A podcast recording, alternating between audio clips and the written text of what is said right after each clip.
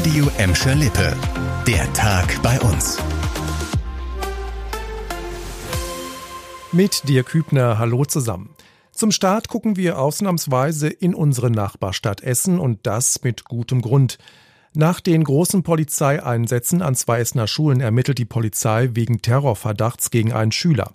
Das hat NRW-Minister Herbert Reul am Nachmittag bestätigt. Der 16-jährige Essener wurde festgenommen. Der Junge soll einem Mitschüler gesagt haben, er wolle Bomben in der Schule verstecken. Bei der Durchsuchung seines Kinderzimmers hat die Polizei dann selbstgebaute Schusswaffen und Zubehör für den Bau von Bomben entdeckt. Die Polizei hat außerdem ausländerfeindliches und rechtsextremes Material sichergestellt. Das Don Bosco Gymnasium und die Realschule am Schloss Borbeck wurden am Morgen komplett abgeriegelt. Sie riskieren Menschenleben und große Sachschäden, Geldautomatensprenger. Meist sind es Banden aus den Niederlanden, die blitzschnell bei uns im Ruhrgebiet zuschlagen und dann ins Nachbarland flüchten. Jetzt meldet die Polizei einen Erfolg. Internationalen Ermittlern ist ein Schlag zumindest gegen mutmaßliche Helfer gelungen. Einer der Tatorte ist Gelsenkirchen. Heute Morgen wurden in Gronau und im niederländischen Enschede Wohnungen und Büros durchsucht. Dabei wurden zwei 19- und 43-jährige Niederländer festgenommen.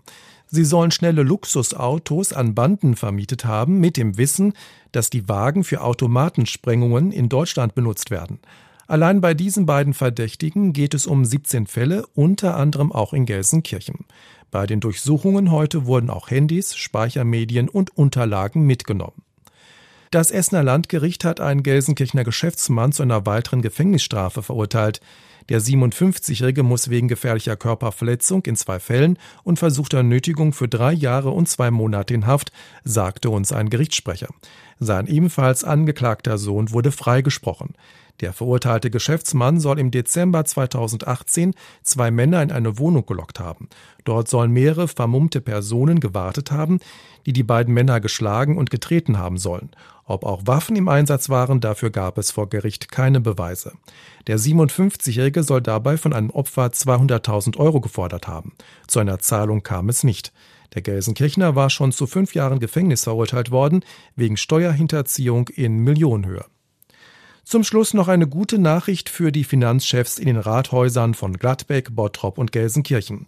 Unsere Städte bekommen in dieser Woche gut zwei Millionen Euro für die Betreuung von Geflüchteten aus der Ukraine. Die NRW-Landesregierung leitet damit vom Bund zugesagte Mittel eins zu eins an die Städte weiter. Das Geld ist für die Unterbringung, Versorgung und Integration der Kriegsflüchtlinge bestimmt. Die Städte bezahlen damit zum Beispiel neue Notunterkünfte, die gerade entstehen. Gladbeck bekommt knapp 400.000 Euro, Bottrop gut 768.000 und Gelsenkirchen knapp 891.000 Euro. Ein zweiter Schwung an Geld soll Anfang Juni ausgezahlt werden. Das war der Tag bei uns im Radio und als Podcast. Aktuelle Nachrichten aus Gladbeck, Bottrop und Gelsenkirchen findet ihr jederzeit auf radio und in unserer App.